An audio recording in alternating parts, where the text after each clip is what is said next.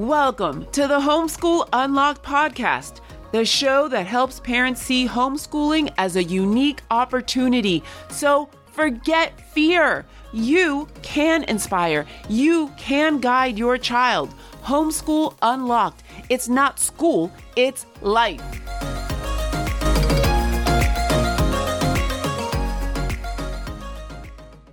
Are you ready for my dad joke? I, I don't think I'm ever ready for such a joke, but I'm ready now. Knock, knock. Who's there? Noble. Noble who? Nobel. That's why I'm knocking. All right, all right. That's a that's a good three out of ten, my love. solid. That's a solid one. Did you make that one up? I think if I said it. Wait, try that again. No, like Nobel. Nobel Peace Prize. Nobel. Okay, knock, knock. Who's there? Nobel. Nobel who? Nobel. That's why I'm knocking. Better. Very good. We're gonna keep all that. Excellent. So, beautiful people, welcome back to uh, part two of an episode entitled Pressures and Measures, right? Because I know we ended last episode going into some specific measures, the concept being um, there are specific domains of instruction. And so let's identify some of those. Since we've identified them, what are some of the things we can measure inside them? So we're going to expand on that just a little bit. Here's some great insight from the queen there in some of the domains. So we're going to start off with the first one, which is the easy one, the academic domain, right? With regards to measures. Let me just introduce myself. My name is Jesus Aviles. I am one of the two dynamic duo here at Homeschool Unlocked. The second is Hi, my name is Monica Aviles, and I am so glad that you're joining us today. Thank you for taking time from your day to learn about how you can view homeschool as being related to all about preparing your children for life. just like life, you want to measure progress or forward movement in something. And so, you know, we're homeschool. We say to you, hey, you should homeschool, add it to the bucket list because there's an experience there to be had.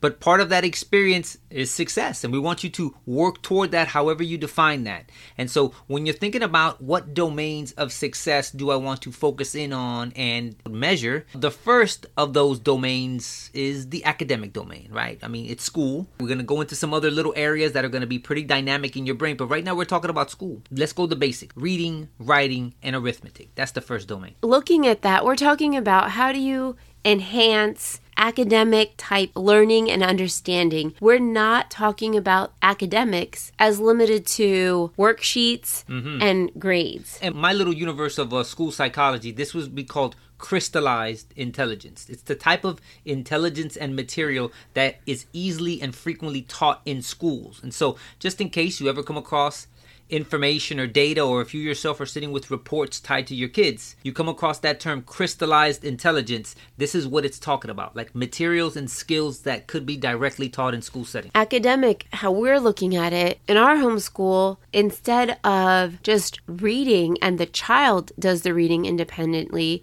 it's I read to the children. When it comes to writing, there will be more like along the lines of copy work, or I might, for example, if we're working on a paper together, I will type it up and then they have to trace over the letters. With mathematics, it is more of a math sense. We don't really start formal mathematics in our homeschool until they're in middle school. Until then, it's cooking, it's just talking about math, playing card games, measuring things, making things.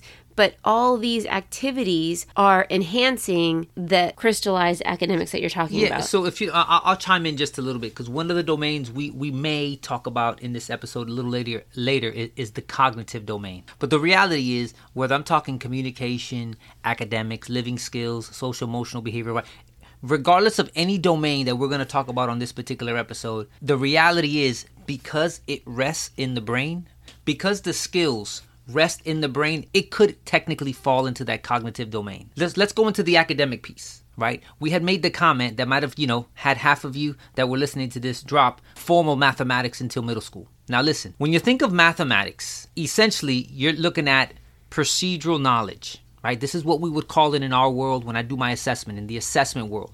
Can a child engage in, you know, uh, sequence and procedures and track and sustain attention and have what we would call working memory? What we tend to do at the Aviles home is all these skills that I know are required to to successfully achieve math you know, sequence, keep things in order. It's almost like a, a, a visual graph paper, right? Like these skills and abilities that are embedded in the ability to do math and we can talk about reading too if Monica wants to but for with regards to mathematics it's all about sequence and it's all about procedures and it's all about working memory.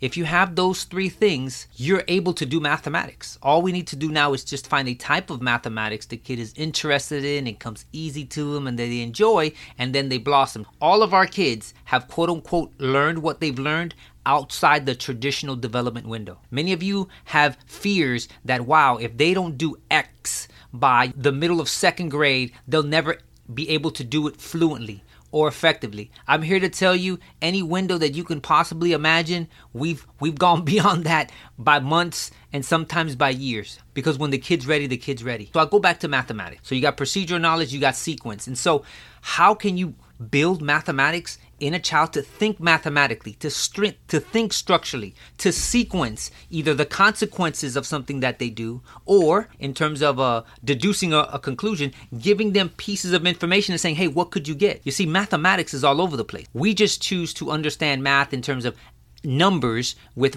which represent value. So if you remove that concept of the physical number representing value, but you think of mathematics as sequence, order, man, you can find all kind of board games tied to that. You can teach all the skills necessary for mathematics from board games at a young age. Things where you put things in different order and they need to put it in, in a particular order. Things that say, okay, hey, what's the pattern here? What's the next pattern? This is all mathematical type analytical thinking. Right? This is all super duper right brain stuff. So if you want, you can look at analytical thinking. You can look at right brain stuff. One of the things you would probably Google should be, you know, algebraic thinking. This is stuff that you embed early at a young age and then as the child progresses in age then you begin to introduce this visual which is a number and then you begin to introduce this concept of value to each of those numbers just like you would letters right so um, i've done a lot of talking but but i'll let monica chime in a little bit and then I'll, I'll see if i can talk a little bit more about reading if possible I actually think that we are probably going to just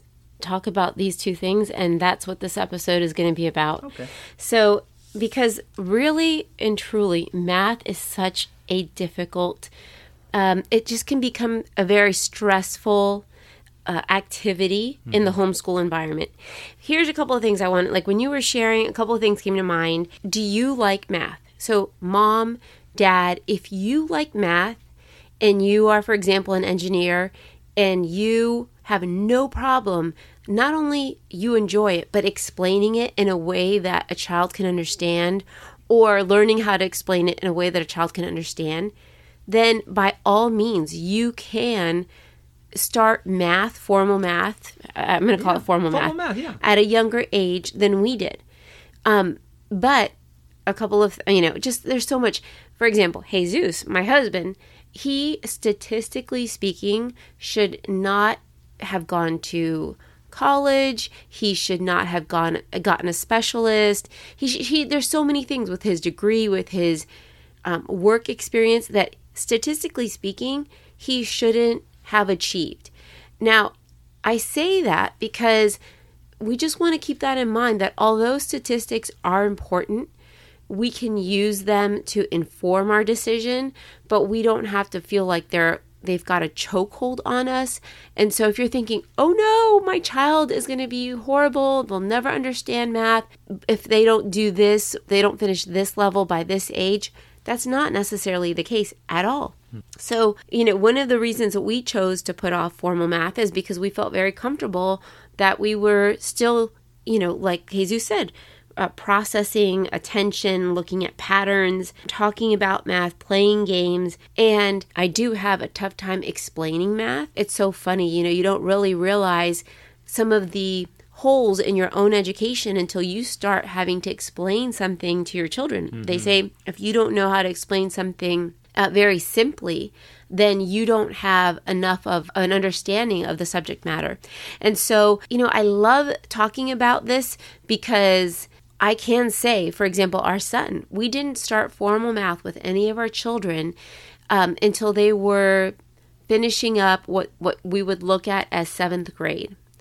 No, wait. Mm, yep, Yeah, seventh grade fifth or sixth grade, okay. well seventh grade and so um and we actually they we started we chose an online program for that and there's we really enjoy it we chose it for several different reasons but one of the things that i thought was really key is that i didn't want them to hate math. And so if i i just we never found a curriculum that we wanted to go super far with. And so we thought we'll just keep on practicing these skills talking about math having these conversations and then we'll have them start using a curriculum an online curriculum that explains math in a way that is super fun and engaging and has lots of support but on top of that they are not burnt out So, if you don't mind, I want to I want to bring in some. I want to pause a little bit to bring some context to the context to the context. Okay. Right. So we're talking about enjoying homeschool environment, that experience. Right. Let me bring some context into that. Right. One layer back. We believe here at Homeschool Unlocked, it's about skill building, not necessarily uh, content knowledge that we're building, right? So take another step back to that. When Monica had mentioned we hadn't taught formal mathematics until seventh grade, um, we've actually been working on mathematics since the kids started school. Now, how do we do that? So, at the younger age, and we've talked about it in several different episodes, at a young, young age, we're dealing with, we're trying to teach to their strongest skill set, which is memory. Our mm-hmm, kids mm-hmm. simply absorb. And so you want to, you know, you want to work with that a little bit, right? You want them to absorb material, right? Memorize material that they hear, that they see. Also, you want to bring in the tactile piece, stuff they can put their hands on, right? Hey, this is what this. So, when, so mathematics in, in our home has math has been taught at our home since our kids before kids started kindergarten through song memorizing um you know skip counting the twos the threes the fours the fives like these are like all the answers to the multiplication questions right? Five times five equals 25, 25. right? So for example our kids learn that in a song. Five times five 25 five times six is 30 right? So they've been working on mathematics officially since they began, but we're only covering mathematics in terms of what's memorized, not necessarily working math problems out, not necessarily putting on a sheet of paper, here's 345 minus 180, right? That, you know, uh, trust me when I tell you, by the time we hit seventh grade, they've done some of that on their own.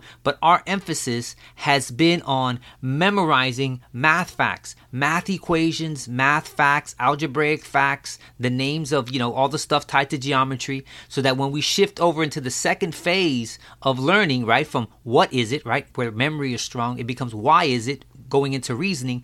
Now, in that middle school age, right, sixth, seventh, eighth grade, right, at, right around that range, now we can, now they begin to generate s- some more interest. They begin to have more questions, and now we're ready to dive into mathematics. And, and now, when we're doing long division, they've memorized, you know, already. They've already memorized symbols and the concept of sum and difference and the definitions of all these mathematical terms. And we're not teaching vocabulary while actually teaching the task. This is what becomes difficult when you teach in a modern school system where you spiral information, where anytime anything new is being introduced, the vocabulary for that is also being introduced. So now you're asking kids to work stuff out while trying to memorize, and the whole memorize window has been been back there. So when we hit the reasoning, it becomes we're bringing back stuff that they've already memorized so we're asking them to literally reason more than if it was in the modern school system where they would have to both memorize and reason simultaneously which which kind of throws some kids off at that particular age Yeah, and when we started this with our oldest, of the families that we knew, we were pretty much the only family that I knew that that only chose to focus on memory work. So talk about really going against the grain. Really, not, we not only are we homeschooling, but then of the homeschoolers that we knew, we were not doing. You know, we weren't sitting down to do math worksheets. But I'm going to be honest with you guys. Our 20 year old is now using math as a welder and he even went on to pipe fitting even before that which all requires math with pipe fitting he's got to take measurements all the, i mean just it's he's got to be so exact and even before that we went to the technical college and he had to pass a test he went to take the math test passed the english test no problem i get back from him that he didn't pass the math which i'm super surprised about because he was very strong he finished all his math courses once he started went all the way through with math courses. And, anyways, I was super surprised that he failed the math. But what happened is they were using a test that required them to use Common Core math, which is different. And so he actually had, he could have waited up to two years to take this exam and pass it. he decided he didn't want to wait. He wanted to just complete it. So he taught himself how to do math in that style and a month later pass that math exam. So we're talking about our firstborn, you know, he's our guinea pig yeah. and yet he was able to achieve because we always were using math. We were always interacting with math. And, and if and if I can say, you know, he knew how to learn new material. Mm-hmm. We taught him how to approach new things. First, you address the vocabulary and then you begin to go in deeper. So, the first thing he did is he understood the terms. He had to understand how the questions were being posed. It just, I mean, it was to that particular degree. When we say you have to teach the test, most of the time you can't necessarily teach achieving success on questions. But when you say teach the test, items are asked in a particular format right? And so kids get drilled on the format of questions all the time. So he had to learn that for himself. He he experienced it, he learned it, he has a love of learning, he knows how to approach new things. Mm-hmm. And with those two things, and then the third, which we talked about here, our kids grow steadily. When you homeschool your kids, they grow steadily in taking responsibility for their own education. And so he saw, he didn't understand why he achieved it. He, finally, he understood it and then, you know what? Instead of two years, instead of me moving forward in the program, knowing that I have two years to kind of figure this out, and I'm sure I will, he said, I'm going to take care of this now. Because he loved learning, he knew how to learn, right? And he took responsibility for his education. And so, you know, we went a long time talking about mathematics. I'd love to talk a little bit about reading. I don't know if I have a lot of time tied to that. Well, I think we're going to have to wait till next episode. Next episode, um, we'll go into reading. We're yeah. going to dive into reading. You're going to be fascinated by it. We're going to talk about what's happening in the cognitive brain tied to reading. And so, how, if you don't teach formal reading until age 9, 10, 11, 12, 13, 14, 15, whatever you choose to do, there are skills and things you can do prior to that. Yep. And definitely if your child really loves math, like it is a language that they just want to speak, then also that would affect what, what you include and what you incorporate in your homeschool environment. By all means, you have the freedom to do that. It's beautiful. When you're homeschooling, you're the lead learner. And so. So we go back to the concept of Jesus taking responsibility for his education and how really needing to do that right now for mathematics. Tied to that is budgeting, right? Money right? Mm-hmm. Money, mm-hmm. budgeting, what is he going to spend money on? What is he not going to spend his money on? And so all of a sudden, you know, you have math concepts that you're teaching. You also bring in very easily health piece right? Because you need to budget for health, you need to budget for food, you need to budget for a home, right? Health, physical safety is one of the foundational things. Love, physical safety, like these are like foundational things for kids when they move forward. And and I'm glad to say, as Monica and I continue to move forward with our small business, all of a sudden I know that Jesus mathematically has budgeted out for his physical health as he goes out in welds, as he goes out into 120 degree heat and has to measure angles and all that kind of stuff. So he is. He sent me a, a picture the other day of what he was having for breakfast, and it was his two clean energy drinks, his lean protein. Yes. And so you know, that is the blessing also that you have that bond with your children when you homeschool. You get to see them and interact with them as adults in a different way, right? We're not, we're no longer picking what he's going to study. He's making his own decisions, but he still, he seeks our advice. He values it. He's, you know, a blessing. And, um, he was at 10 years old, he still didn't even know how to read. Anyways, that's, we'll talk about that next week. But yeah, yeah all these things when you're homeschooling, remember you are teaching so much more than you realize, but we are just used to seeing learning as only through the window of kind of sitting down and using a workbook or worksheets or textbook or something like that. And it's so much more than that. Parents, keep up the good work and see you every day on Instagram at mrs.moni.aviles, where I share daily tips and motivation continue to share these episodes. Only you know who needs to hear this, but somebody does need to hear this, and you are the one who can help them have greater confidence as they homeschool. Thank you so much, and we'll talk again on Wednesday. Peace.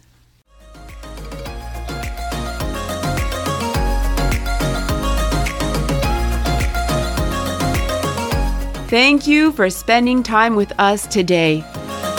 Check out our link below and subscribe to our podcast. We hope that we helped you by unlocking a new way of seeing homeschooling. Who else needs to hear this? Only you know. So take action and share it because remember, Homeschool Unlocked It's not school, it's life.